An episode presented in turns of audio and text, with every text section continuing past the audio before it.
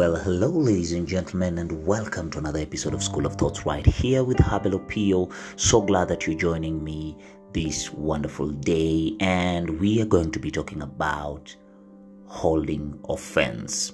Ladies and gentlemen, this is going to be one of my most controversial topics because I am talking about holding offense, but in the context of the provocator. Yeah?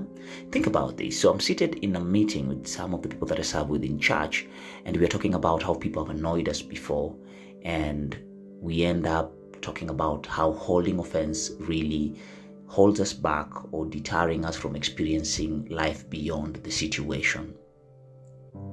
So when I was thinking about this particular topic, one fantastic, brilliant lady by the name Nemo is the one who made it come out so clearly. And why I'm talking about this is because down the line, I realized that sometimes, as the provocator of the situation, we end up being a reason why people do hold offense. Two weeks down the line again, I realized that maybe it's because of the situations in life that make us really want to go very fast beyond a mistake or an offense that we did.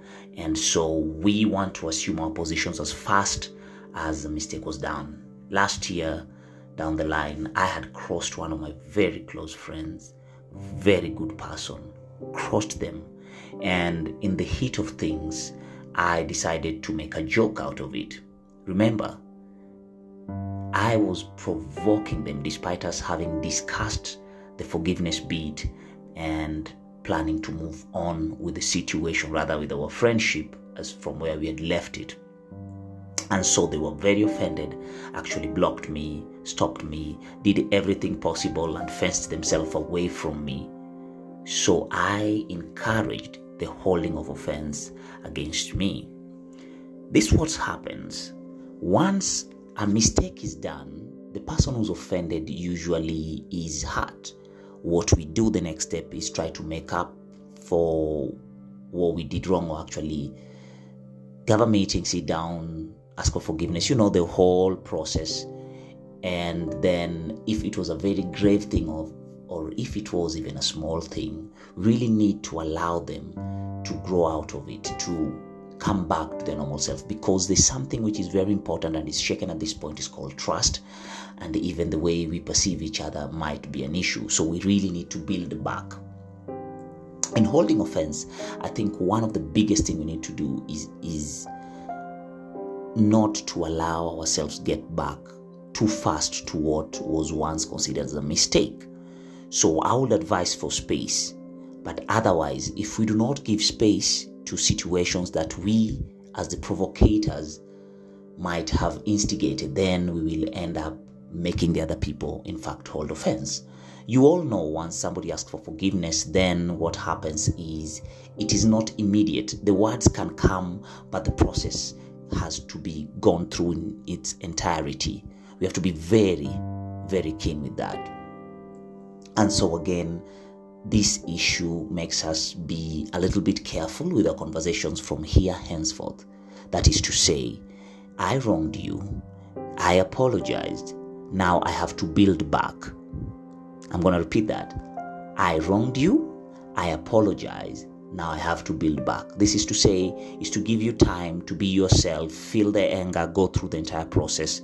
Allow me back procedurally, step by step, you allow me back step by step until I get back to that which maybe we were before. That is to say, the open jokes, the remarks, the random calls, the, you know, poking and all that that we had enjoyed before had been stolen away by the break of a trust issue or maybe the provocation or maybe the mistake or anything that we might have done that jeopardized our former selves. So, for me to hold offense and the pleasantries might not be as expected. So, there'll be a lot of holdback from those people. because they might think you are insensitive. They might think you show zero remorse. All right? So if you're not careful, you might continue lighting up or making the situation move from bad to worse. So I'll, I'll really suggest, I really think from the bottom of my heart that holding offense, yes, it might be bitter and heavy to the offended, but it also must be a thing that the provocator of the situation tries their level best not to repeat or continue or push or even try and quickly heal the situation. As I quickly finish this up, I'm just thinking of offense as a wound. And it being a wound, it needs to be let to heal and it takes time. And so we will have to nurse the situation back or the skin broken back to normal.